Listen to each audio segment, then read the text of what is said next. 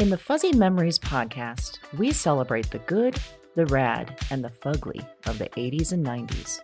We're three latchkey kids who made it out alive. And in each episode, we break down all the culture that popped, one year at a time. Whether it's the birth of legends, I'm Lyme disease free today, and I have Whitney Houston and MTV to thank. or audacious moves. Imagine also the, the poor Golden Gate Bridge. You turn 75 and people have a party on you. Yep. I don't want that. or even confusing PSAs. And the stop, drop, and roll. I mean, we would. I assume Yes. as an adult I would catch on fire weekly. All the time! We've got a take that will make you laugh. We've also got thoughts on all sorts of random phenomena and the most unmitigated of golf. Why sharks can't be trusted, people can't be trusted, and rivers can't be trusted. it's collusion. It's of the highest degree. Uh huh? You were counseling me to start my remarks with, first of all, bitch. That would everyone in that room would have snapped to attention.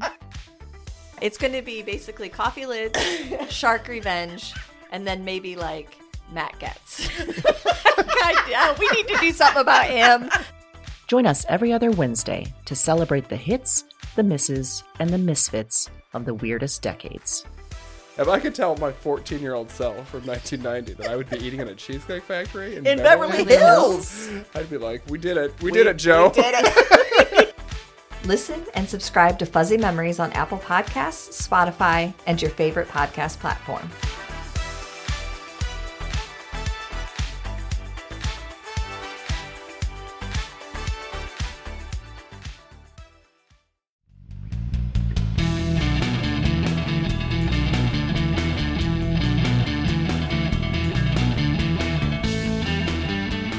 Hello, and welcome to Broads and Books. I'm Erin. And I'm Amy, and this is episode 119. Here I go again. On my own, down the only road I've ever known. After all this, it's been in my head Uh-huh. over and over again, but then as soon as you started it, I just completely blanked and none of the words would come to me. I don't know if it's the microphone in front of me or It what. could be, But it could be. Yeah. And also, I think I was really focused on the fact that I said 119 correctly, and I was like, "This is the last time we have to do that." So yeah. You're right. I did Yeah. not give enough attention to that. I went Yeah, you didn't. right to the you white went snake right lyrics. past it. right past the fact that you nailed 119. You Thank said you. not today numbers. Not today not numbers. today. I got you. I got you But now we can return back to David Coverdale and Tawny Kitaen. in Whitesnake. Yeah. Here I go again. Yeah. Why did you pick this one, Erin? Well, you know, it seems like such a great anthem for solo adventures. Relying on yourself. Here I go again on my own. Yeah. No one's surprised. I just got to do everything, right? I mean, it's kind of like the passive aggressive Midwest song. Yeah, it really is. Like- You're right. Like, Went down fine. the only road I've ever known. Right, like none of you guys are going to help me, so Yeah. here I go. Make this potato salad by myself. Here I go again. this damn Snicker salad won't make itself, so I'm going to do it. yes. Uh huh. Uh huh. Yep. yeah. Yeah. Yeah, I like it. Uh huh. That is kind of what it, you know. Got to So set up this whole backyard barbecue. Coordinated tablecloth and napkins, Here I go again, cleaning up after you all. which I'm sure is what Whitesnake meant when they I'm wrote sure this. exactly 1987.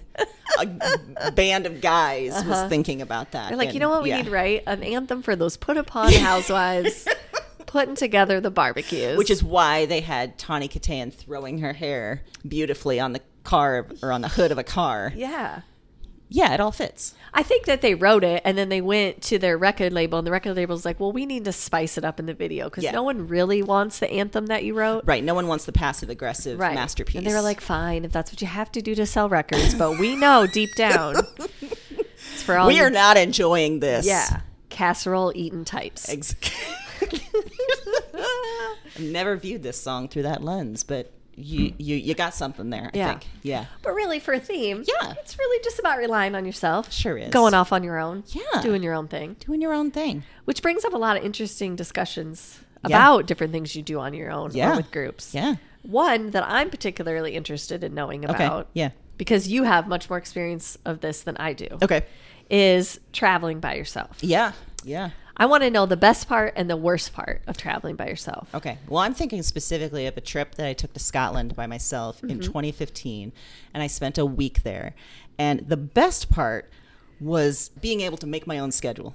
do oh, whatever I wanted to do. The world was my oyster. I could spend as many days in as many places as I wanted. I uh-huh. could find a way to uh-huh. go to all of these things on my own. Uh-huh. And it was great. And then when I decided, you know what? It's been four full days. I'm tired. I'm going to stay in my hotel and watch British reality TV. Yeah. And I did. Yeah, and it was did. glorious. Yeah, you did. Now the the offside of this, the bad part, Okay, is that part. when something goes wrong, I can only blame myself. Oh yeah, yeah. Shoot. For example, shoot. Yeah, I was in a small town called Stirling, Mm-hmm. and outside of it is a monument or a memorial to uh, Robert the Bruce. Okay. And if you've seen Braveheart, you know this story. Like, you know, he's a freedom fighter, whatever. And there was a big, huge, like, building out in the middle of nowhere where once you climb to the top of this massive tower, you can see all of these battlegrounds that they oh, fought on. Oh, yeah. And it was a really cool tower and excellent, except had to take a bus for a long time to get there. And then I thought I had the schedule figured out, but when it was time to leave, I ended up sitting on the side of a road in the middle of nowhere for a good hour, like just waiting. And as time went on, getting more and more anxious, like if this bus doesn't come, if I'm totally wrong, what am I gonna do? I can't just walk through the Scottish countryside. I don't know where I am. Thankfully, around that oh. time, I was really winding myself up. The bus came Oh, good. Okay. and it was fine. But there were moments like that where I was like, I don't, I don't Yeah, no one can talk me down right now. First off, Right. Yeah. No one can talk me down. No one can help with the solution. Yeah. And no one's just there to point the finger at, which sometimes is all you need. exactly. You just need a scapegoat. Yeah, and so in that moment, I would have wanted an entire group of people with me so I could blame them. No other moments of the trip did I. Mm, mm-hmm. And it was Yeah. a great trip because of that. Yeah, I think that the be- the good outweighs the bad in that scenario. right? I think. Yeah. Yeah. Yeah. I got to see things that only I was interested in, and it was great. Yeah, that's a big that's a chunk right there. And doing it on your own time. Like maybe you want to get up in the morning and do it, maybe you don't. Maybe you want to do it later. Mm-hmm. We don't have to worry about when everyone else is hungry or I will say it took me a while to get into that mode because there was a lot of like, you know how much we tell ourselves we should do things. In Mm-hmm. every element of our lives, we tell ourselves that. So even when I'm on goddamn vacation, I have this voice in my head like, oh, I got to get up and I should do this and I should go there and I should Right. do this and I should do this.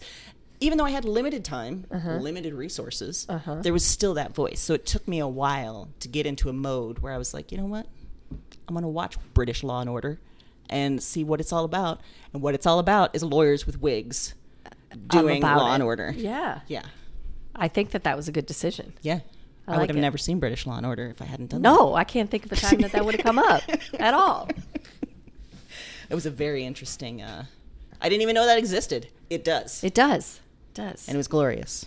I feel like um, before we go on, I should have mentioned this at the beginning, but just for just for everyone's sake, I, I the vid doesn't got me. I got a terrible allergy attack going on, so I, I sound terrible. You might hear sniffling, you might hear coughing. I am up to my eyeballs in allergies. Yeah. Pollen is doing a number. And, and why is that, Erin? Well, I made a stupid Yeah. business decision. Had to sit outside at a golf outing for a whole day in Yeah. grass and tree, like everything that I'm terribly allergic to. Uh-huh, and then it was dry and windy, so it was really perfect conditions to take me down. Yeah. And, it took you down. And I embraced it. Apparently, yeah. I just wanted that to be clear, so everyone's not like, "Oh my god." You know what I just remembered is in our early days when you had an allergy pill and then you also had some wine. and about three quarters of the way through an episode, you're like, I think I'm high as hell. And that's why I'm feeling this. Yeah, like it was. Because remember that episode, I could not speak. I was like, I don't know what the words are. and then at some moment, there was just a look on your face like, I get it. that's oh my God. Because I feel weird. yeah. Mhm. So I don't know. It was one of our Hot best tip for the teens: a Benadryl and wine will do it. You don't have to go sniffing glue. No, Do some Benadryl and a no, stay cooler. away from those keyboard cleaners. you don't need to huff. You need good old Benadryl. Well, Erin, I got a question for you. Yes. So if we're thinking about solo, doing things on your Yeah. own, one thing, especially for you and me, Mm-hmm. academic nerds, you might say, Sure. people that, you know, really got into school, Mm-hmm. there was a lot of group projects in school. Yes. Just saying the word makes my blood turn cold. Uh-huh. But I want to know do you have a story or memory from when a group project didn't go well? I do. Um, and this one, I'm I have many where I was on the crap end of that. Like I did all the work. But I'm going to tell you a story of a time that I got saved by someone else in a group project situation. And I this shouldn't maybe it does come as a surprise based on what I do now, but I was terrible at chemistry in high school. I, I cared very little for the subject. I spent no time doing it. I took it as a senior and it was mostly a junior class. Um, I had a rough case of senioritis second semester. I was not doing well. I was not doing well. Um, and my teacher was very kind and saw exactly what was happening. And we had a group project where we had to make a product and then like sell it was the idea. But you had to use chemistry to figure out how to make the project. Like I think we were making soap. I think that's what our group decided on. But he put me with this person who immediately I was like, seriously? Because he was the most OCD. Like I'm competing for higher than a 4.0 in my class, oh, first boy. in my class. I'm mm-hmm. getting this guy, and nice guy. Like people liked him, but just that guy, right? Mm-hmm. And I was like, why would you put me in his group? why would you do that? And immediately, the first minute that we're in the group together, this is what he says. He turns to me and says, "You can shave the crayons for the color, and that is it." What? Yeah. Now that sounds horribly harsh right now.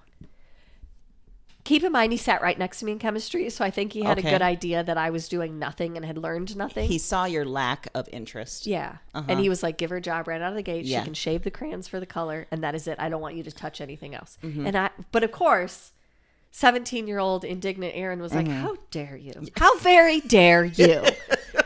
for no good reason. I got no chemistry in my belt. So I marched right over to the teacher and I said, Oh. Why would you put me in his group? Oh, Why didn't you put me in someone else's group? And he said, and I quote, Erin, when you see a gift, you take it. and I was like, Oh, right, right. He's going to prevent me from failing because we're going to kill it on this group project. And he's Oh, like, wow. Ding, ding, ding. That's why you're in his group. Shave the crayons. If that's what he wants you to do, you shave the crayons. And I did. From that moment forward, I was his little soap soldier. I did whatever he wanted Mm-hmm. to perfection. And did you get the the grade? Oh yeah, end? we yeah. yeah. He was to his credit, he's very good at chemistry. Well, there you go. We had the best looking, smelling, and useful soap that there was. Excellent. Do you think I have two follow up questions? One, do you think the teacher was then turning around and selling that soap to people? I on a- hope so. Yeah, I hope so. getting some income for Yeah. that teacher. And I remember another argument we had in the group because he spent no time on like the commercial or marketing part. And I was like, aren't we supposed to like write a brochure, do all this other stuff?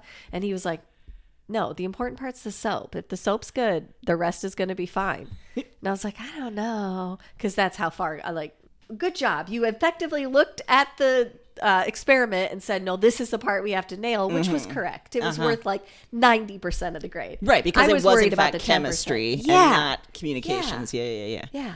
Can we also return to shaving the crayons? Uh-huh. What? Uh, how were crayons involved? Why were you shaving them? I we don't were understand. shaving them for color. Okay. They would melt into the soap to make the color. And so he wanted me to shave some crayons ahead of time so that I, I we could have different color options. We could see how they interacted and he could decide what would be the most enticing color. I mean, that sounds like a gratifying thing to do. Yeah. shave some crayons. He also further went on and said, "Remember, it's soap, so I don't. We don't need anything bright. We need like pastels and light." And I was like, "You're okay, okay, okay. I see you. I wasn't gonna go black, but okay, thanks." That would have been great if you delivered some black. I should have just gone all neon. But Yeah, at that should've. point, I was afraid to make him mad because I really needed to pass. Yeah. so. Yeah. Uh-huh. Wow. See, this is a side of you I would not have predicted, and I imagine our listeners didn't predict the Mm-hmm. It's the- slacker side. It's the one time that Yeah. I truly, truly needed to be bailed out in Yeah. project. Every other time, I felt like I was doing the bailing That's out. That's my experience too. Yeah. Yeah, for sure. So it was a whole new experience for me. And in fact, that's why I think it took me by surprise because I was like, how dare you sideline me? Like, I'm a group project superstar. Mm-hmm. Just not in chemistry. This time you weren't going to be. I did thank him after, and I remember him being like, I didn't. Like it was clear by his facial expression, like I didn't do it for you, lady. like I needed a grade. like I forgot you were here. I you were a, an obstacle. Yeah. Like he was trying to probably trying to teach this kid group skills Uh-huh. by putting me in the group. That's probably true. He was like, "This is a win-win. They both need these skills, so we'll put them together, and it'll be great." Wow. That's a good teacher. He, yeah, yeah, Ish. yeah, yeah. Okay. We'll give it to him, I guess. All right. On that level. yeah, yeah. I mean, forget that he was mostly busy making football plays, but that's fine. Oh, okay. Uh-huh. That guy. Yeah. Maybe he used your soap in the locker rooms then. I hope so. Make hope those dirty so. boys clean. Oh, Yeah. that sounded real weird. Sorry. I took your science project and made it weird. You did make it weird, but that's Yeah, okay. That's okay. okay. It was soap. I mean, at some point, it deserved to get weird, right? Well, okay. Speaking of selling things, yeah, yeah, yeah. we both work from home. yes, we which do. Is mostly it's glorious. glorious. Let's just say that you had to have a job where you were customer facing every single day. God. What would it be? I mean, and to be clear, I have had those jobs. And Yes. You've had those jobs mm-hmm. as well. I worked at Hy-Vee for a long time when I was younger. Yeah. I worked at a Godfather's Pizza. What? How did, did I know that? It was probably just for a few months. I think I, I think I ghosted them when I left. I was a goes Godfather's yeah, Pizza. yeah. I was an orientation student advisor at Iowa. I was all sorts of things. That in and of itself is an interesting thing. Yeah. Because the stories that have come from there. it is highly customer facing. Yes. It was a lot. Yeah. Mm-hmm. Thankfully, yeah, I don't have to talk to people much these days, and it's wonderful. I think if there was a, a customer facing job that I would have to do, I think I would take inspiration from. If you remember, I talked about the show Pose. Yes. And there is a character named Electra who is just a beautiful, gorgeous, mean as hell woman. That at one point they find her the perfect job, which is to be a hostess at Indochine. And all she has to do is look beautiful and be super mean to oh. everybody. So it got me thinking about like in Chicago, I think there was a diner, maybe it was Dick's Last Resort or something like that, where you go in and you expect that the waiters are going to insult you. Oh, yeah, right? okay, I've Right, heard right. of these places. Like Yeah, that's yeah, yeah. so you go in expect that they're going to be mean, they're going to be making fun of you, like that's supposedly part of the fun. I've never understood that, but I could do that. Like if that was the expectation that I didn't have to be nice to people, Yeah. that I could just say what I was thinking, and that would be hilarious. And oh my god, that's great! My tip's going to go up based on that. I think that could be cool Yeah, you're right. That's a good one. Yeah. because then, like, I think you and I would take a lot of pleasure, and Heath too, take a lot of pleasure in crafting the right things to say to people. Like we could be, I might take interest in like writing lines. I was going to at say night. at night I'd be coming up with insults. yeah. Yes. Yes. And then when somebody was super annoying, just let it fly. That'd be wonderful. It would be so great. You're right. That's a good one. Mm-hmm. That's a good one. I'm going to double down. I didn't. Yeah. I we. I didn't previously ask you this question. Okay. So this is a, a curveball. okay. Let's say that you had to work at like an amusement park setting. Oh, God. Like I thought Disney right away. You got people in costume. You got people doing numbers. You Yeah. got people serving people. Yeah. If you had to work in that environment, which place do you pick? Well, all I can think of, because I think I've been to Disney World when I was 10, so I have very little uh, understanding of what it is today, especially. My first thought is like being in the funnel cake place uh-huh. because you get to eat the funnel cakes, but then I remember how hot it is Yeah. and how terribly hot this uh-huh. is. So if then I remember there was a guy that I dated that he he like in college there was a program that you would work at Disney World for like a summer or something like that. And wh- why are you looking at me that way? Did you do that? No. Okay. But I know about it. You know, Yeah, so yeah, okay, yeah, yeah, yeah. So he did that, and he said that like you learn all of these systems about Disney World. And there's this whole culture. It sounds very culty. Uh-huh. Um, but then there were these like underground places that you could get to from under there. So maybe I could just be underground and not have to talk to anybody. I like that. And just help the people that are working, Mm-hmm. and be there to listen and be like, tell me about the terrible people up there. Like, tell me what did you see? What did you see? Tell me all the Tell me stories. everything. Tell me the stories. Yeah, that's Yeah. Mm-hmm. good. Yeah. So okay. you know, really leaning into that curmudgeon Yeah. hermit type situation. Living underground. Yeah. I like it. What would you do? Oh, I think I would do one of those characters that has a full head so you could never see my face. Ah, yeah, yeah, So yeah, that yeah, yeah. also I think I could probably get away with saying stuff under my breath to Yeah, yeah, people. yeah, that's good. Because who's going to believe that I said something mean to you when I was dressed as, you know, a Minnie bear? Mouse. Yeah, Yeah. Mickey Mouse. Like Yeah. nobody's going to believe that. so I think that could, that could be great. Plus, I don't have to worry about what I look like ever because I'm just going to get That's sweaty and gross in Yeah, that that's costume. true. But most of the time, at least at Disney, those characters are like in air conditioned places just waiting and standing there and taking pictures with kids. Oh, I have heard in Disney culture, though, it takes you a long time to work up the ladder to I that bet. position. Yeah. that seems pretty cush. yeah. Yeah. But How great. And some of them don't talk because they don't want you to ruin the illusion of the, you know, cartoon characters. So, Wow. that doesn't seem bad. I could I think I Yeah. could pull that off. This is where your parenting experience is helpful because you know what Disney World is like these days. Yeah. Yeah. Again, mine was at mm-hmm. age 10, and mm-hmm. that's about it. Yeah. Yeah, it's probably one of my greatest sacrifices for Mason that we stood in line for hours for him to meet Mickey Mouse when he was like four. And I hated every second until I saw that kid's face when he saw Mickey Mouse. And it was one that would speak. You could give their name ahead of time. So he did the Mickey Mouse voice Oh my and said, Hi, Mason. And then Mickey, and Mason just, his whole body like melted. He was like, oh my, oh my gosh, Mickey Mouse knows my name. Yeah, it was very sweet. And he has a really cute picture with Mickey. So that was worth it. Everything else, not so much. Okay. Well, yeah, that was a mom win right there. Uh-huh, it was. Yeah. I try to remember that sometimes when you're like, oh man, I despise you at the moment. and you're like, think of the Mickey Mouse face. Okay. All right. Okay. Yeah, you were telling me before we recorded that uh, you have a week to go Week. of summer. Week of you summer. You cannot wait. I cannot wait. you love your children, but you want them the I hell want out of your house. being educated. Yes. And that is not happening right now. So I want them back in school Uh-huh. safely for a long time during the day. yeah. Mm-hmm. Yeah, that sounds good. This is the this is the point in the summer too where parents end up signing up for 15 activities. You're like, "Oh yeah, you're going to do cross country, bowling, hockey, Get the hell out of here. art club. Don't you're doing care. everything. You're going to learn how to play chess." you just you're like, "You're never coming home again." That's what's happening. Well, we'll uh, you'll be in our thoughts and prayers. Thank you. Yeah. I need that. Final question for you, Erin. Uh Uh-huh. huh. We've been talking about. I mean, we even delved into culty stuff right then. But have you ever experienced an example of groupthink? I have not. Okay, this is going to be kind of a general example. Okay. and it's really has more to do with my personality than anything, and that is, I think that groupthink is a little more pervasive than we realize. I think you're absolutely right. I think it happens so often, and we we want to act like we're better than that. But perfect example for us, and I know that you've done this too. But for me, it's like I'll finish a book that got like a lot of great reviews, mm-hmm. and I'll think, okay, I didn't like it. Mm-hmm. Yeah. And the immediate next thought is, I must have missed something. Yes. I don't get it. Like, why did so many other people like this? Yeah. What's wrong with me? So then I have to go on the internet Uh-huh. until I find someone that has the same thought process, and then I feel better. It's like then I feel okay. Like okay, Mm-hmm. I'm not an idiot. Instead of just saying like that's my opinion, I don't have to like that book. I can't get there. I have to be like look up every review and be like okay, okay, Yeah. okay. Other people didn't like it too. Do you think groupthink and peer pressure are kind of the same thing? Yes. Yeah, I, think, a so lot too. of it is. Yeah. Because I, I think groupthink is kind of a misnomer in the sense that it isn't it is peer pressure. You're Yeah. sitting around and you're being convinced of I mean, sadly, that's what our justice system is, right? Groupthink. Absolutely. That's what a jury is. You're not really getting to say your own opinion. You're all trying to get to a point where you all agree. And I'm not sure that that's ever really possible. yeah.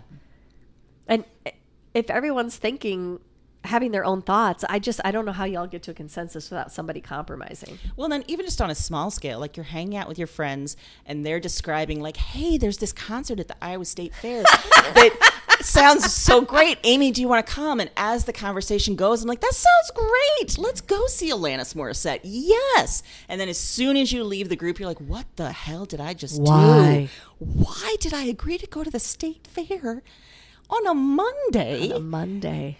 And it, what the hell was I doing?" What? That's when groupthink really gets you Yeah, it is when groupthink gets you. an update there, I decided to let my friends know. Yeah, that I I can't do that. I can't do that. Which I think is is a much. I think you don't get that until you're an older adult, where you're like, you know what, I'm Absolutely, gonna bow out because I would have powered through Yeah, before. But I am a 45 year old woman. I don't need to spend my time. I don't need to do stuff. that. And as I've described before, the state fair. I don't know why when they said the state fair, I was like, yeah, let's do it. That should be good. That's groupthink right there. That is groupthink. Mm-hmm. I fell prey. Really, all marketing's groupthink. It right? really is. They're convincing you that everybody's doing it. You're gonna like Yep. it. The Iowa State Fair is groupthink. it really It is. I obviously we've discussed we're from Iowa. This is opening when we're recording this. It's Yeah. opening weekend of Iowa State Fair. We're and in the heart so of it. hot. So it always is. It's always so hot. always so hot. And you know what? If you love it, great. More power to you. It's just not something that I ever really Nope. got into. Nope. Until suddenly my friend said, let's do this. And I was like, I love my friends. They're obviously leading me in a good direction. Well, to be fair, Alanis Morissette. I mean, what Alanis could- I Morissette, mean, exactly. There's so many things that happen at the Iowa State Fair that are confusing, and the most, like the top of that, is the grandstand acts because you're like, oh, I love How that did person. you? Right? How'd you get here? I mean, I for saw you. Vanilla Ice at the Iowa State Yeah, Fair. you did. Yeah, That was worth it. yeah. I'm not gonna I lie to you, that was worth it because a washed up Vanilla Ice at Iowa State Fair, I will bet anyone is better than Prime Vanilla Ice. I would say that without a doubt. Yeah, yeah, that's fair. Instead of popping champagne bottles and spraying them, you spraying water bottles. That's the level we were at. So, Yeah, that's a good experience Yeah. right there. Uh-huh. Yeah, but otherwise, yeah. Well, groupthink. Uh-huh. It's everywhere. I really liked the news this week that their news story was giant pumpkins at the Iowa State Fair, which are the biggest pumpkins I've ever seen in my life, followed immediately by a story about human trafficking at the Iowa State Yeah, Fair. And I was yeah. like, we can't, first of all, you need to switch. Yeah, those. that's- We can't go from pumpkins to No, human trafficking. no. I can maybe go from human trafficking to pumpkins. Yeah. I need something. I need a palate yeah, you cleanser. need a palate cleanser after that, but you can't go from you know good to just No. terrible. Because what you said was the best that the Iowa State has to offer is giant pumpkins, and the worst of it is human trafficking. and when you put those two together, I'm going to say we're done. Yeah, Shut done. it down. We're If there's human trafficking happening, I'm sorry, giant pumpkins. It's over. it is over. Didn't you also get an article about funny sayings about pumpkins? What? Yes. What is that? twice this week about pumpkins? Yeah, what is happening right now? I don't know. It is mid August. Why do we care about pumpkins? I've been getting the weirdest, like when you open that, like stories you might be interested in, Yeah. you know, like Google. I've been getting some weird. I sent it to you. It was like 35 funny sayings about pumpkins. And I Who was like, knew? number one, there's 35 sayings in general right. about pumpkins. I didn't. I've never thought about pumpkins that much, much. less funny. Yeah. And also, that's my algorithm. You Yeah. think that I like humor. And I'm one of those fall people that's Right. like pumpkins and spice. Yeah. Like, you've fallen into that trap. that makes me sad. It does make it makes me sad too. My algorithm is off. It's off. I, on the other hand, am getting random spam text messages about are. J Lo so many about J Lo and about the skin lotion, and also what is up with J Lo, and then gives me a link, and I'm like, I don't, I don't know what's happening, What's but I'm happened? not following any of this. yeah, this. if I click it, what's going to happen? My phone's going to explode. My phone's gonna explode. Yeah, yeah. Yeah. Anywho, Well, on that note, on that note, on that note, let's talk about some books. Yes, let's. And remember that our theme is Here I Go Again. So it's about like doing your own thing, mm-hmm. going solo, mm-hmm. anything like that. So my mm-hmm. fiction book is a big, thick fiction book. It's called The Actual Star by Monica Byrne. And it came out last year. Okay. And this is one I hadn't heard of either. And I found it at the library because the library is wonderful. Glorious. Place. It's just glorious. glorious place. So this is a wild book, and it's really interesting because I've been reading a number of books lately that have multiple time frames, and I don't know if that's just if it's super hot right now. I don't know what's happening. It just it's just happening. I'm reading a lot of them. But this one has the biggest scope uh-huh. in terms of different Okay. time frames because first, there's a time frame around the year 1000 Oh, jeez. in the ancient Mayan kingdom, which is now Belize, Okay. two twins are readying to take over their kingdom after Oh. their parents have died. Okay. And their younger sibling is trying out some of the tenets of their religion for the first time, including like cutting little things and like bloodletting as part of this religion. Okay. Then there's a time frame around now. Okay. There's a young girl named Leah in Minnesota who decides that she wants to leave the Midwest Uh-huh. and go to Belize. And she's sort of romanticized the country. She's read stories about Mayan royalty and their religious practices, but she's also going to try and understand her history because her mom went there on a student trip, had a relationship, and then had her. So her uh-huh. dad is Mayan. Uh-huh. And so she's going there in, in part to learn more about her dad's culture. And while she's there, she meets two brothers who are competing tour guides. Mm, okay. Okay. That's funny. Eating tour guides. I like that. Then it's a thousand years from now in the future. Ah. And the world looks totally different. It's weathered climate catastrophe, it's mm. weathered the end of capitalism, mm. and the society is based about, around being nomads with no long term personal ties. There's no marriage, there's no like anything Really? like that. Yeah. And their religion is based on a young girl named Leah and two brothers. Okay.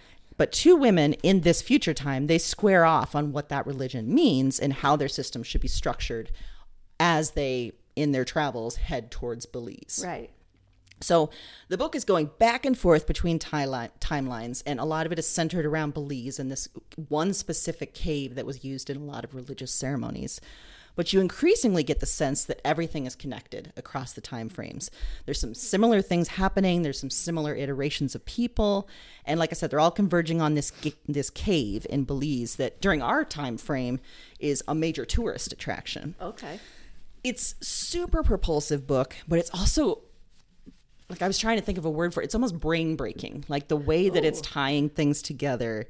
I was gonna say that's a lot. I mean, Yeah, and especially when you get to the future time frame, because it's such a different system. There's all sorts of different ways of uh, interacting with people, ways of language, ways of just thinking about things, and I, I loved it. I love the things that it said about religion, about our systems, about what we do as people, and what we mean to the earth. And I chose it for this theme because in each timeline, the characters are deciding if they want to go along with what's normal and expected, or if they need to do something different. Mm-hmm. And like I said, a big theme here is religion and capitalism and the connection between the two of them. So, do you go along with what you're taught about life and death and how we treat others, or do you try and do something on your own and how that impacts what comes after you? wow. Brain breaking, Yeah. but in a really good way. In a good way, Yeah, yeah. like I read this a couple months ago and I've thought about it a lot Really? since then. Yeah. Oh, that's Mhm. a sign. And you know, if you're not, I- think this would appeal to a lot of readers. And I had never really thought much about Belize or about Mayan history, but it was fascinating. So there's a lot to really learn here. Yeah. Okay. Okay. I did like that you said that you had some kind of little super hot right now at the beginning. I think that we need to work that in. I think Yeah. um, some kind of So marketer super could do hot right now. Like the multiple timelines are Yeah. hot. That was Yeah. a hot pick. There's probably a publishing term for it Yeah. about the multiple timelines. Multi generational saga. There you go. Some sort of it. saga. Yeah. Yes. Yeah. Some kind of epic saga. Yes. Mm-hmm. And it's a big book. So if you need a big book to dive into, There you sink go. into, there you go. Perfect. Perfect. Okay. Well, I, on the opposite side, am bringing you a slim little novel. Oh, And this, let me tell you, packs a punch, okay. and I needed it. Okay. It's published in January 11th, January 11th, 2022. It's called Mouth to Mouth by Antoine Wilson. Mm. Now, I want to make something clear. I read this book prior to it being on Obama's favorite book list. Oh, so you're not just writing the coattails Not of just writing the thing. coattails. Okay. I don't want to get. Okay. Don't- So you liked it before it was cool. I liked it before you're it saying. was cool. Okay, I didn't just Uh-huh. pick it because there it is. All right, but I'm I glad mean, you. Yeah, I'm glad you emphasized that. Yeah. I, good taste, Obama. It's it's a, Obviously, it's a good one. Yeah. So, what happens in this book? We open with our narrator who runs into an old classmate from college at the airport. And he doesn't particularly like feel the need to catch up. They weren't that close. They were more acquaintances, but their plane gets delayed. So the former classmate Jeff says, "Hey, why don't you come with me? I have like the lounge thing where I can go sit in the lounge and have free food and mm. drinks and whatever. Just come with me. I always get a guest pass." And he's like, okay, I guess. I mean, it's delayed, so what else? So they're in there, like eating snacks and having drinks, and Jeff starts telling basically what's happened to him since college. And this might sound like a straightforward premise, but it kind of takes a turn right off the bat because where Jeff starts in his story is him saving this guy from drowning. He's walking on a beach. He sees someone that's clearly a swimmer. He's like dressed in a full wetsuit and he can tell he's struggling. And he looks around. There's no lifeguard on the beach. There's no one else on the beach. It's kind of an odd day. It was cold out. So he's like, what do I do? Like, I mean, kind of that moment in your head like do i risk everything? Because this could go bad for me too but i can't watch a man die. So ultimately he he goes he saves him and it's this kind of traumatic experience for him that no one else really views as traumatic. Like okay you did this thing. Everybody kind of expects him to move on but he just can't. To the point that he kind of starts stalking the guy that he Oh my saved. God. Because you realize that the guy probably doesn't remember or recognize him but he's fascinated like did i save somebody who's a good person Oh my god. like if I hadn't saved him, what would his, you know, what would have happened to the other people in his life? But I did save him, so what does that mean for the people in his life? And it turns out that this guy is a pretty famous art dealer. So Jeff decides to go all in, and he ends up working at the art uh, gallery that he owns. And so now we find out that Jeff himself is an art dealer. That this is where the story. Oh my God. Okay. So from there, I really can't tell you anything else because it goes some weird and unexpected ways. But there's like th- this, his writing style is so interesting because they're these short little chapters, and the mm-hmm. book itself is very slim. It reads so fast, but these there's sentences in there that are almost like a gut punch. You're like, oh yeah, like simplifying the most difficult philosophical ideas into one sentence. Like this whole wrestling with doesn't matter if you save a person who isn't good Yeah. so many things, so many things to think about in your own life. And I picked it for this theme because he, Jeff, certainly decides to go on his own way. He's on a solo journey because he really can't tell anyone what he's up to. Because how do you tell? Yeah. Someone Hey, that I'm stalking the person I saved, and now I work with him. You've basically rebuilt your life around this one Yeah. instance. Very strange. But also, this he realizes pretty early on that this guy that he saved has kind of built his life to be like an island. Like it's impenetrable to anybody else. Like no one else can get in. So there's an interesting kind of discussion within the pages about is there value in that or is there not like should he be more connected to other people or is it okay to be this type of person so I, I really think for this theme it's interesting because you're looking at people making very individual decisions very mm-hmm. solo journeys but also wrestling with the fact is is that okay is Yeah. that is that fine if i'm making my own choices is this okay I don't even I don't know what I expected when I picked it up. It wasn't that. And it was great. It was so good. I'm very glad that you mentioned it's slim because I want to read it, and maybe I can read it. You know, Oh, you quickly. could you could read it fast because Yeah. I read the whole first half in like an hour. Whoa. Yeah, it's it's quick. It goes quick. And hey, if you for some reason don't believe Erin's recommendation, President Barack Obama re- recommended That's what I'm it. saying. It was on his favorites. Yeah. I mean, come on right now. But also, uh, what I loved about it too is that what, like, the pitch for this book just kills me because the premise sounds so like eighth grade creative writing in a Uh-huh. way. Like, I ran into a guy at an airport and he told me his life story. And it kind of goes back and forth where you're hearing them talk and then you're diving into the story. So it doesn't feel co- complicated enough like we like to make literature complicated Yeah. to be so good. And it is so good. I love that idea though of returning to like you know common stories or Yes. common ideas and making them something new, making them unique. Yeah. Because this jumping off point is so interesting. I had never once in my entire life thought, "Oh, geez, like yeah, how what a weird feeling if you saved someone. What would you think about Yeah. that person?" Yeah, If you save someone, do you think you would stalk them? no. Hmm. I think if I saved someone, one, it was probably accidental. I mean, I don't mean that to mean like I would let someone die, but I don't. I mean, Yeah. I'm not in a lot of situations where that would. You know what my thought was, was when he said that, it was like, I am not enough strong enough swimmer. So what would I do? Would I just like Yeah. watch him die? Right. Because knowing I went in, I would not help the situation. Yeah. It's it's intense and in the rescue he breaks a couple of his ribs cuz he's trying to do CPR and he doesn't really know how to do it. So he's just like Yeah. But then the when the EMTs get there they're like, "No, you did good." And like they're trying to be reassuring and stuff and then, you know, it all happens and then he's left there alone. I mean, it's like they got to get him to the hospital. Everybody leaves the beach and he's just there to be like, "What do I, you know, Wow. that's it. It's over." Hmm. Yeah, that sounds good. Yeah, it's a it's a weird one, but it is great. Also, how cool to be an author that Obama picks. Yes. I heard someone else talking about this in a podcast, and I have the exact same question. I want to know how books end up in his hands. Me too. Like who's Yeah. who's the gatekeeper there? Uh-huh. Like who's handing them on? Because I'm sure he gets since he was president and published those lists. I'm sure that he gets tons of books sent Yeah. or people are trying to get on that Yeah. list. And I will say, since he left office, they're getting a lot more varied and interesting. Like so much more interesting. Uh-huh. I'm sure he has publicists just knocking down his door trying to get him to read But then stuff. you wonder, like, how Yeah, and does like do people in his life recommend books? Like how does he yeah. Do you have a presidential reader who's What's like Michelle reading, all of them and Yeah. being like, this one you'll like, this one you'll like? I mean, Is that like a taste tester except, you know, less lethal? yeah. And also, is that job open? Because we could do really good at that we job. could kill that job. Yeah. So if you're listening, anyone in the Obama, you know, mm. circle. And this is, of course, taking away all human elements from Obama that he might himself just pick books. Yeah. No. No, no, no, no, no. No. No. I don't We've believe it. envisioned a much different system. Yes. Yeah. Much different. Mm-hmm. Mm-hmm. Well, for my other genre pick, my other genre book, Pick, I think okay, I tried to combine book, Book and pick. pick. Yeah. That's okay. Yeah. You know what I meant. your, your other genre, Bick. Yeah, my other pick. Um, It's sort of a novel, but it also feels like something hybrid, something other than novel. So I'm Okay. putting it here. Okay. I'm making an executive decision and putting something Hey. called a novel in this category. I think that's right, though. I mean, when they're hybrid, it's different. We've Yeah. done that before, and that's where it goes. Thank you. It's not straight across fiction. I appreciate You're getting that. more. Excellent.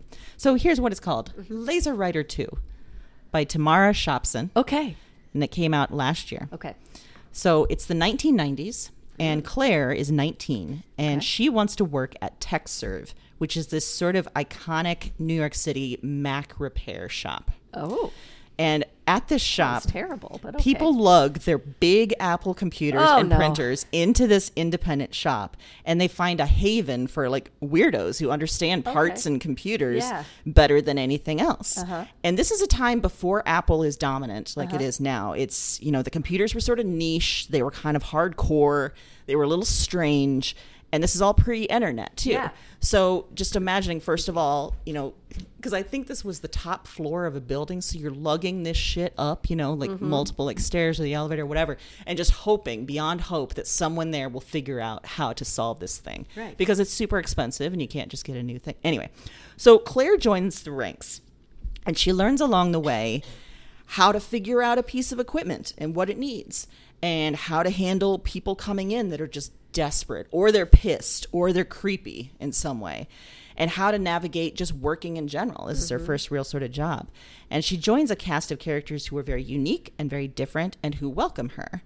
And she becomes an expert in printer repair, but she has one major nemesis that she's trying to figure out and fix throughout, and it's this big laser writer, too. Oh. And that's pretty much the story. But along the way, the author is giving us sections in the book that describe the history of uh, digital technology of this store, Tekserve, which which is an actual store, Okay. and people real and imagined. And so it's oddly compelling. It's oddly fascinating. It's got some art. It's got information about you know tech, this technology, um, and it's a very cool experience. And um, honestly, I'm not big into technology. Right.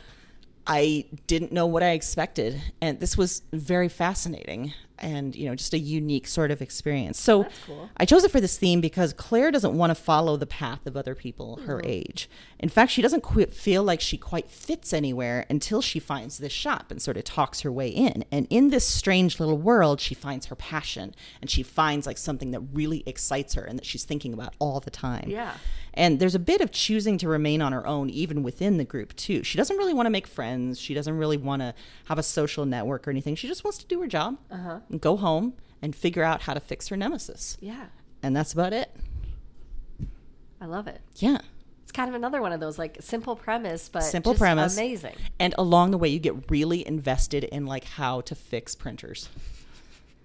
I learned nothing. Well, I would that would help. ag- Again, this is 1990s. Yeah. But it also reminded me of when um, in in the late 90s when I was at Iowa, um, how I worked as a computer lab technician. Oh. At a small computer lab. And I had no idea what I was doing, but it was such a small lab that no one really knew about that I could just get away with it. And if, you know, turning it off and turning it on again didn't help, sorry, you got to call Weeg, the Central Computer Center. Sorry. They'll help you.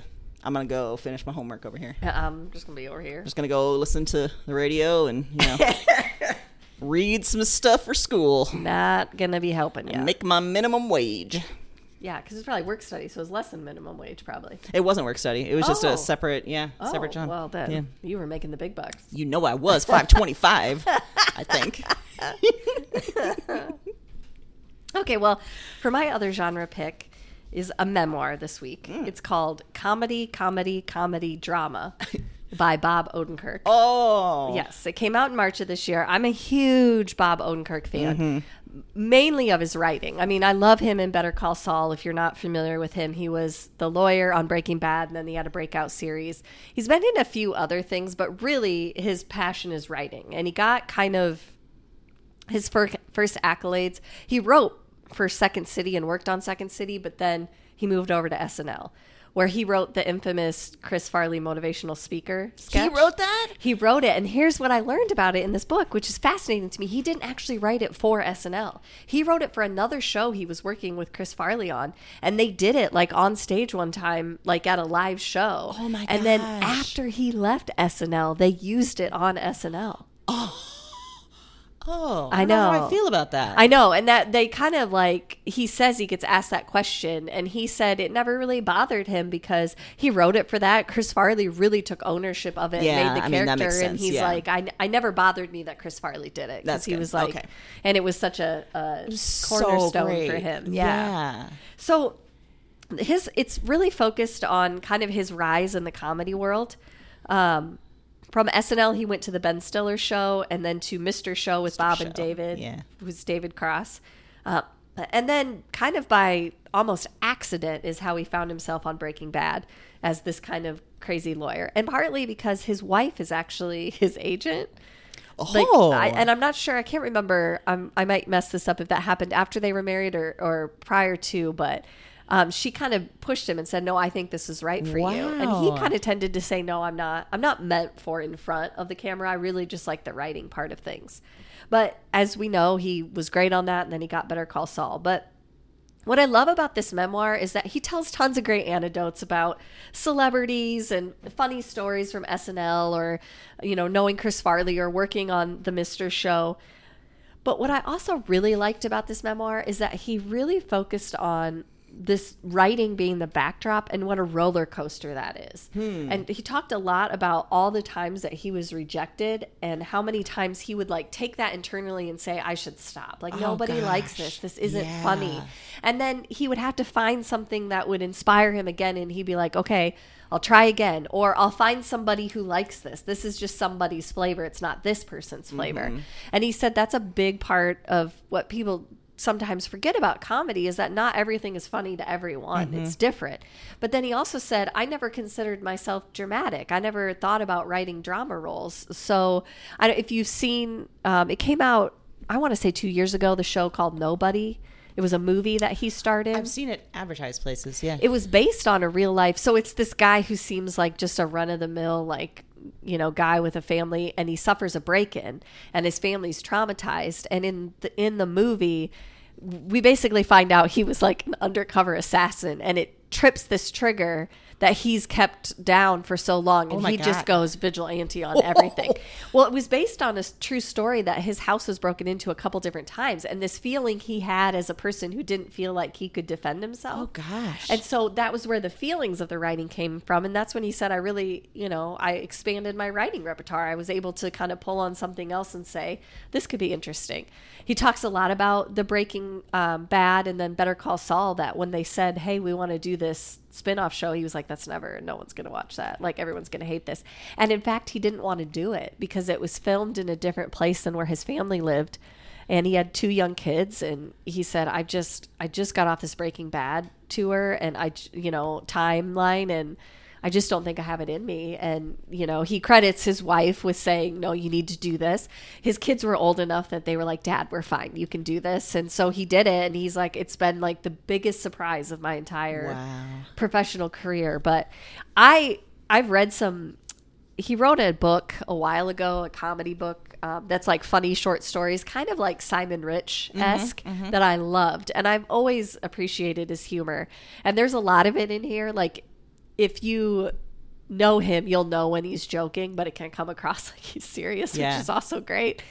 It's it read really fast. It was really interesting, but I liked it in the sense that it wasn't just a story about his life. He was really talking about his journey with his own art and his own writing and what that how that's been for him and in a way that wasn't like the flashy hey i succeeded like he spent a lot of time talking about the times he got rejected or the times that something didn't work or the times he worked on shows that never made it on air um, and he talks a lot about realizing like those were actually some of his best stuff because it helped hone things or figure out when you need to be a team player and when you don't. And just it was just interesting. I like him. I liked the stories. I think if you uh, have seen any of those shows, you'll find it interesting. I think if you're interested in writing, you'd find it interesting. And it was just he his writing style's easy, so it's really accessible and it was fun to read it all and find out all those little tidbits. That's awesome. I love when really talented people who have become successful talk about rejection. Yeah. As such a huge part of it. Yeah. Because I think that probably gets lost a lot in discussion around success and Yeah. creative work. That's and he really talks cool. a lot about like having you know famous friends that were hilarious and doing well and you know not being jealous of that but just thinking i don't belong here. Yeah. like i'm not as good as these people or i don't have you know i'm not cut out for this. Or he talks a lot about finding his voice. He, you know he said i joined snl at a time when it was not doing well Mm-hmm. and there was a lot of talk about canceling it. And he said i remember in my interview Lorne asking me what i thought about the show and he said i was young. I wanted the job so i said what i thought he wanted to hear but he said later on i realized that i think that Lorne would appreciate it more if i came in as a humor writer and said it's, it's bad. You need some help. You need some uh-huh. better sketches. Like it's not working as it is. You're not utilizing the players that you have.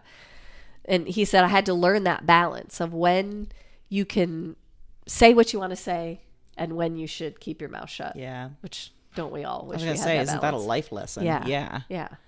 Also, it made me think of one of my favorite roles of his is just a small one, but it's in long shot when he's the oh, president oh, yeah to Charlize Theron wants to be the president, and he's the president who played a president on TV and then became the actual president and doesn't want to be president anymore because he wants to go back to movies. Uh-huh. I loved it. I- it's He so great. So great. Yeah. some of the stuff too he gets into like sketches that he wished that he got on air and you can tell he just loves it so much because he felt the need to take a like tangent and describe it to you in the book like you're going to appreciate this it was hilarious yeah it's Excellent. stuff yeah hmm if you want to see him i mean obviously better call saul's in its final season now but also he's on a show on netflix called i think you should leave with tim robinson Oh yeah. it's a sketch show, and I think Uh-huh. he wrote a little bit for it, but he's also in some of the sketches, and I've seen a couple of those, and they are wild. they are wild Yeah. and just funny though. It might be scratch if you're waiting for SNL, it might scratch that itch because Yeah, they're like true. sketches, but they can push the envelope a lot more. bizarre. They're So yeah. weird. Yeah. So weird, and some of them don't work at all, and some of them are great. Yeah. Some of them are just great. Did you see the whoopee cushion one?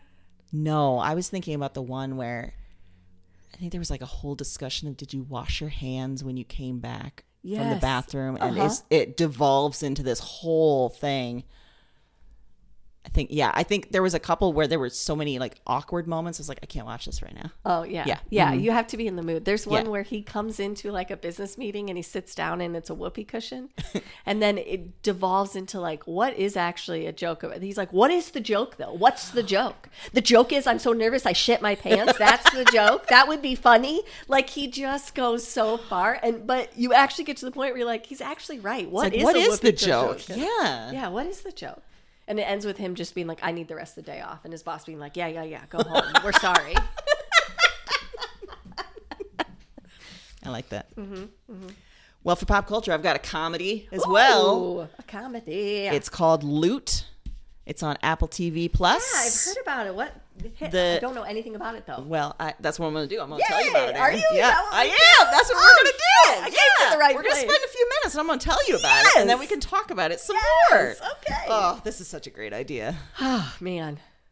I'm so glad we finally landed on this format. It's just 119 episodes and nothing, and then we just And then we nailed finally it. figured it out. 119, we're like, got it. Like I finally learned how to say numbers, and we're figuring out our format. Just figured out what a podcast is. oh, what Thanks for going on this journey. What a great guys. day. Yeah. All right, so here's what I'm going to tell you about this. Uh-huh, Okay, so the first season is done as of Friday, actually, Okay. and it has Maya Rudolph. Oh. It has Joel Kim Booster. Oh. Okay. It has I'm Michaela. J. Rodriguez. Okay. Many other people that you know and love, Uh-huh. including um, Adam Scott every once in a while. Oh. So Molly, who Mm-hmm. is Maya Rudolph, she is the wife of tech billionaire John Novak, Mm. who is played by a slimy Adam Scott. And Uh-huh. they are just filthy rich. And in fact, we meet her on her birthday when he's just given her a new super yacht. Okay. Oh. But then on that birthday, she also discovers he's been cheating on her with a girl half her age. Oh no. So she leaves him. Oh. And because they married when they were young before the business started, there's no prenup. So she ends up with $87 billion. Oh. Yeah. And their mansion. She ends up with a lot of, you know, pro- all that kind of stuff. Is this supposed to be like Jeff Bezos esque? That's what I was thinking as I got into this. Okay. And I think it eventually gets there. This is a little more. Bear with me. Yeah, yeah, yeah. Okay. So she has all this money, right? Uh-huh. She's she's out of the divorce, but she's lost. She has no idea what to do now. Until she gets a call from Sophia, who is played by Michaela J. Rodriguez, who manages her charitable foundation. And Molly had no idea she had a foundation. Oh shit. So one day she goes into this office where she's technically the boss, uh-huh. and the foundation the foundation focuses on LA community issues like the unhoused population and after school programs and everything. And she's like, "This is great. This could be really cool." But she's so out of touch, and it's pretty painful in a few places, especially when they're doing a ribbon cutting for a shelter, and she gives away luxury bags. To all the women that are going to live in the shelter, and then starts singing "Shelter Ladies" to the tune of "Single Ladies." Oh, no. It's real bad. Oh, okay. But quickly, over time, she starts to find her footing, right? Yeah, She finds something at this foundation. She really likes, you know, learning about what's going on. She likes finding this sense of purpose that she can actually do something with all of this money. And she finds a new community since all of her friends were lost in the divorce pretty much and they were all shitty to begin oh, with. Oh, Yeah. So from there, it just keeps going, it keeps developing. There's some really cool subplots. And for this, I chose it for this theme because for the first time in decades, Molly has to go out on her own. And she has to figure out her own path. She also has to take a look at her behaviors and how she can change. Mm-hmm. So I think this show is so entertaining. It's very funny. It's very touching uh-huh. too. You love all the characters. It also asks a lot of good questions about wealth and this huge bridge between like these massive billionaires mm-hmm. helping out like these unhoused people in mm-hmm. LA and just the gap between that and why that exists and like shit it's just it's so much. And ultimately it's Maya Rudolph being a goddamn genius as always Sounds amazing. there's some excellent like obviously she's good with one liners and everything physical comedy there's one scene where she appears on the youtube show youtube show hot ones. Oh. have you ever heard about that? Yeah, it's the where they eat the spicy Eat wings the wings, yeah. so she she goes on this show thinking it's going to endear her endear herself to you know the the audience. Uh, she does not anticipate how hot these wings are going to be. Oh. and it gets increasingly worked up. There's just armpit sweat. There's just face sweat. At one point she says i could kill all of you and get away with it So it, it's a really interesting and wonderful character evolution. I watched this on Heath's recommendation, and Oh. it- he knocked it out of the park on this one. Okay. Okay, it sounds amazing. Yeah. I had seen like snippets or a preview or something, but I hadn't dived in to know exactly what it was about. I will say too, around episode two, you're like, good lord, she is so out of touch. It's painful. Uh. I wasn't sure if I was going to stick with it or not. Okay. Very quickly, it turns around. And you start, you really like her, and you're Okay. really rooting for her, and like she that. makes some really good decisions over time. Well, you mentioned Heath, and I, this is another side tangent. So Oh. I sorry, people. This episode's going to be like a super episode, but whatever. We got plenty of time. Deal with it. Yeah, we finally found our footing. Yeah, remember? we finally found what a found podcast our is, structure. so enjoy this side story. Because you mentioned Heath, it made me think that this week on an episode of The Housewives, Yeah. someone is working with a charity, and I shit you not, this is the name of it, and they're from LA, so it, Okay, it felt like okay, it all yeah, yeah. Wait for it. Okay. I can't even say it without laughing. Homeless, not toothless. What? Oh God. It's everything I wanted. I just wanted to see someone's face who hadn't heard it because There's so much in my brain. Like, is there any relation to what they actually do in that? What? What? What yes, is that? It's apparently getting dental work for people who are okay, homeless. seriously? because I feel like priority one, if you're homeless, is do I have a cavity? Jesus Christ. Uh huh. Uh huh. And the housewife that brought it up, Dorit, is claims claims no one knows that Sharon Stone got her into this. I don't know if that's true or not. Don't care. Either way, what is that name? I felt like, okay, maybe I'm crazy, but that seems horrendous. And then a couple scenes later, all the other ladies are like, I don't know if I can go to this event. What, what is this? And it was just that moment when you're describing someone who's like, you know, so much Yeah, money yeah, yeah, trying to connect, and you're like, what are you talking about? Like, that's not good at all. No. And yeah, Loot really gets into that. There's a lot of moments like that. In fact, there's a character that was like one of her friends before the divorce, feels like ripped from Housewives pretty much because she's starting her own business um, and it's a perfume. Oh, sure. And she hands the perfume out at dinner. Everyone smells it. Maya Rudolph starts vomiting in her mouth almost. And she names it Acquittal. And my Rudolph said was like, "Oh, is that because you know you got acquitted?" And the girl was like, oh, "I didn't even think about that." So much in those few lines So much. about billionaires, so much. Yeah, I just homeless, not toothless. homeless, not toothless. So we're not going to help you find a home, but damn Nope, it, we're gonna gonna get keep your teeth. Yeah, We'll make your teeth look good. yeah. And then for at the event, which was just a dinner of just housewives, it appeared randomly Melissa Etheridge sang a song. Oh no, Melissa Etheridge, what are you doing? I know. I don't think she knew. Okay, I think good. it. I feel like they kept her in the dark. Okay. Because there was also a big fight right before she came out, and then all the housewives like, "That was awkward." Did she hear all that? I'm like, "This is what you need to be thinking about that all the time. You're on TV. Yeah. Like it doesn't matter that the person's in the other room. This is how you act all the time." Oh my goodness. Yeah, it is. I mean, it's a show I love to hate. So And there you go. almost not toothless. Well, Loot, you're not going to hate. You're going to like I'm it. gonna love it. Yes, not gonna hate watch it. Maya Well, Rudolph. it's not, yeah, come on. Yeah. she's amazing. Yeah. Well, my pop culture pick, uh, this will be just a shocker, is a docu series. What? Yeah, called Mind Over Murder. I think I saw this somewhere. I was like, Erin's definitely watching. Oh, this. I did. Yeah. I waited for all of it to come out because HBO tried to do that game Yeah, where yeah, they're yeah. like, "Here's one episode, Uh-huh. and then you can wait till next Thursday." Like, like we're still. I'm not playing this game. no, I'm not watching Friends in 1998, and No. you need to push the you know next episode. I uh-uh. so I waited till it all came out. Mm-hmm. So it's all out. So you're good to go. But it's this story of six people, six that were convicted of a 1985 murder of a 68 year old woman named Helen Wilson in, I want to say Beatrice because that's the way it looks to me, but no one pronounces it that way in the thing. And I can't even get my mouth to pronounce how they say it. Beatrice, Nebraska. But it's spelled like Beatrice. It's spelled just like Beatrice. Okay. Yeah. And I'm I, I I'm not sure which way it's supposed to Gotcha. be. But anyway, not that important. So this woman was murdered in her apartment, a tiny apartment, right? These six people, six people were convicted of it. No DNA evidence. None of them left anything behind. But we're supposed to believe these six people crowded into this tiny crowded into this apartment and killed this woman for no reason. Huh. So what happens that's really weird and why it's called mind over murder is there's this sort of complex psychological thing at play where there's a clear villain. He's a police officer. He doesn't know he's a villain though. Um, who kind of like decided, no, I think I know I can solve this. I can solve this. And he knew the family of the lady who was murdered. And he uses a lot of the tactics that now, you know, have started to be discussed in law enforcement as problematic to basically force these people to give false confessions.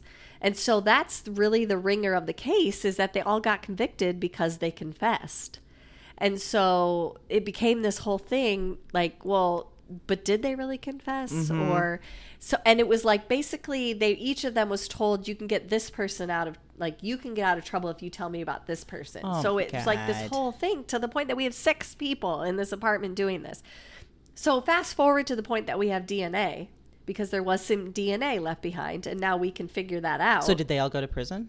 yes. Okay. They get DNA, and what do you know? It doesn't match any of the six. Imagine and they figure out who it was. And so it goes through the process of these people being, you know, exonerated. But there is so much more there. It is such an interesting story because it all happens in this town where these people were convinced that these six people did it. So it all centers around this idea that the community theater is putting on a play about this using only news stories and transcripts, the police transcripts, in an attempt to kind of show the people of the town if you actually read these transcripts, these people did not do it. And having them acted out on stage, which of course is causing this big uproar because this lady's family is like, What? When I tell you it is bananas, it's bananas I think you had me at community theater. but in the best way. It's weird. I you go into it and you just know it's weird, and you're going to see some characters, and you're going to feel different things about different characters at different times. But what a weird, weird ride, Yeah. and an such an interesting comment on sociology, on psychology, on prison psychologists, mm-hmm. on police work, on interrogation work. I, I feel like we should be far enough to know that false confessions happen, but that's something you hear a lot. Well, he confessed, so obviously he did it because who would confess to something they didn't do? Like everybody says that outside of a situation. Right.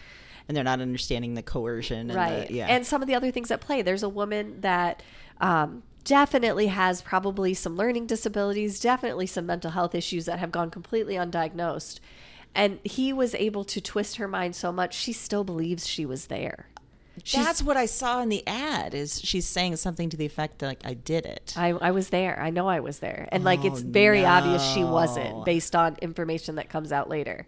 And she's like trying now they're trying to work with her and like work through that because she was so convinced. Like they Oh, basically gosh. implanted a memory.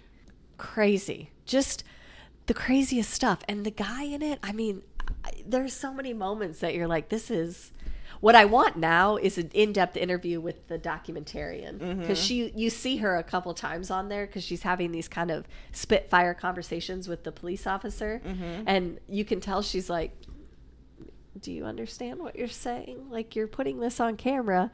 And he's got no clue. Wow. it is it's a ride i will tell you that. I would it the ending is great i will tell you that it culminates in a community third theater production. Oh my God, and people's so reactions to that. And i i don't know what else to say other than you really need to take it in. Okay. it's very interesting. And uh, for a lot of reasons. But one of the reasons that I picked it for this week is because each of these people had their own individual journey with this situation and they all ended up in a situation of groupthink because they were basically all offered like you give me somebody else and you go free even though that was not true you do this and also they were easy to pick off because they were kind of on the fringe of yeah, society that's what they it sounds weren't like. people that had a lot of connection. Mm-hmm. They weren't people that people were worried that they were going to get good lawyers or be able to do anything about this. Mm-hmm. So there's an interesting commentary there too about this solo life and if you don't quite fit in, how actually dangerous that can be. Definitely. Especially in a small rural area. Yeah. It was weird, but great. Leave it to you to bring the the true crime heat. True crime heat. Yep. I mean, yeah, enjoyed it. Mm-hmm. Good job, HBO. Here's looking at you. Still vying for those HBO dollars. Well, now I got to vie for Discovery Plus too because you know they're combining. Oh, are they? Yeah, and I don't. I'm going to say this wrong because I don't know who bought who, but so yeah. So so get ready because HBO's going to go through another rebranding. Well, we just got used to God HBO damn it! We just figured out how to do HBO Max. now it's going to be like HBO Discovery Plus Go. What? uh, No. too many words. Too many things. Too many. Do I have to sign up again? That's what I'm afraid of. I Uh, don't know. Listen, I know this this exchange right now is making us very old, but I don't care. I don't don't, want to do this again. Do you not remember how long it took me to It took you it so long. so long so long i thought i didn't have it and then i did have it and then you couldn't have it and i've never it was painful If Evan listens to this episode, he's going to be so annoyed with he's us. so annoyed Yeah. yeah so annoyed with us already Yeah. he's probably already like who watches hbo that's like for old people That's probably true. Yeah. Yeah. I mean, that's fair. that's fair Yeah. but also there's some great stuff on there so You know what I was thinking of this week? I remember when you guys were um, trying to show Evan like some classic Uh-huh. comedies because I rewatched Talladega Nights, Mm-hmm. The Ballad of Ricky Bobby this week when I needed a lift, and boy, it gave me one. Mm-hmm. And it reminded me of when you were showing Evan some of those movies because he's he's a young guy and he doesn't Mm-hmm. Yeah. he hasn't seen a lot of them. Has has that still gone on? Have you been showing him any? Yeah, we need to get back and do a few more. Mm-hmm. Um, the problem is, is that we kind of peaked for a minute there because we we watched Bridesmaids and The Heat, Oh God, yeah. and those two. It's I mean, where do you go back from there? Yeah. Yeah. I mean, we built up to that. We did Step Brothers, we Uh-huh. did Talladega Nights, we Uh-huh. did Dodgeball, like Yeah. we did all the other ones. And then, to me, height of comedy, Bridesmaids is just genius. Exactly. and followed by The Heat, which Yeah. I will watch again and again. Again and again. I love it so much. When she throws that phone book at the guy, the thing, I can never not. I just love that scene To so me, much. it's always the end when she brings the cat back, and Sandra Bullock's like, "Oh," she's like, "Oh shit, this wasn't your cat, was it?" Yeah. oh god. it was never your cat. Yeah, you're right. Where do you go from there? Where yeah. do you go? Hmm. I mean, we've watched a few other things, but yeah, it's just not. Those two are just prime. Well, I'm glad you showed him the the Will Ferrell oeuvre. We did. Yeah. Mhm. Yep, we did cover those. Did Yep. you show? Did you do Old School? no. That's on Netflix. Oh, we That need could to be a do good that one. one. Yeah. Yeah. yeah, that is one we need to do.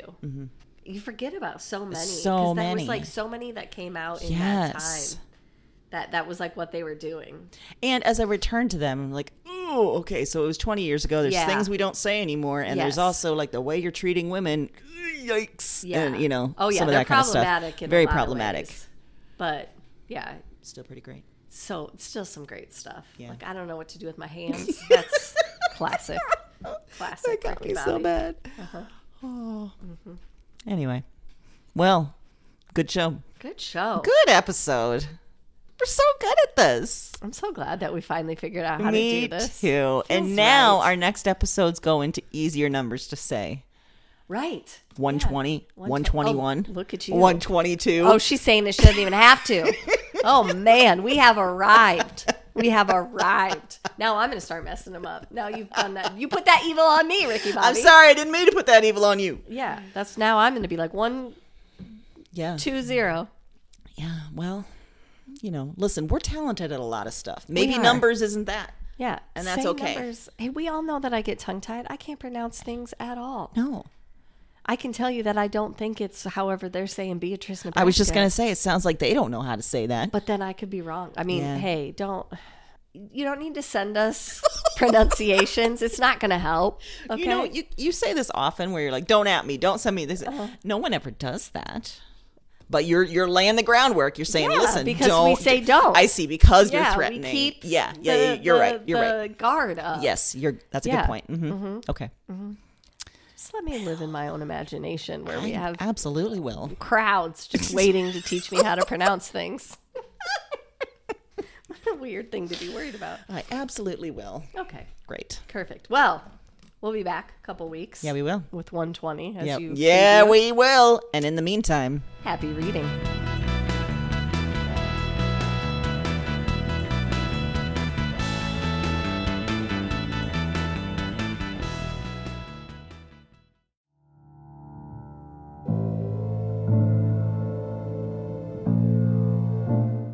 I'm up again. Same night, another dream. Before trying this recording thing, I didn't remember much of anything of these dreams. I didn't remember much of, from any of the women.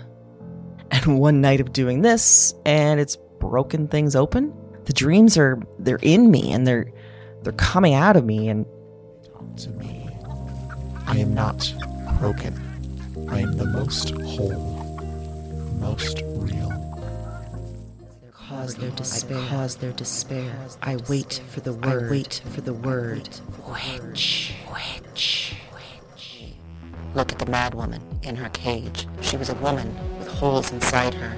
That was the heaviest factor, the final evidence, the heart of the issue. Somehow, you understand this.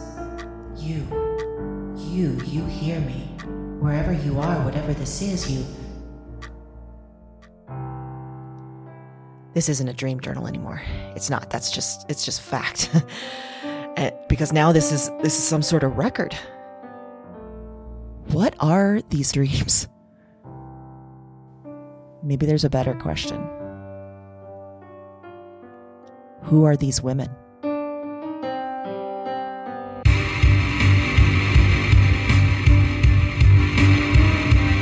Wyrd Woman is a Broads and Books production. All nine episodes are available January 10th. Listen and subscribe to Wyrd Woman on Apple Podcasts, Spotify, and your favorite podcast platform. That's W Y R D Woman, wherever you listen to podcasts.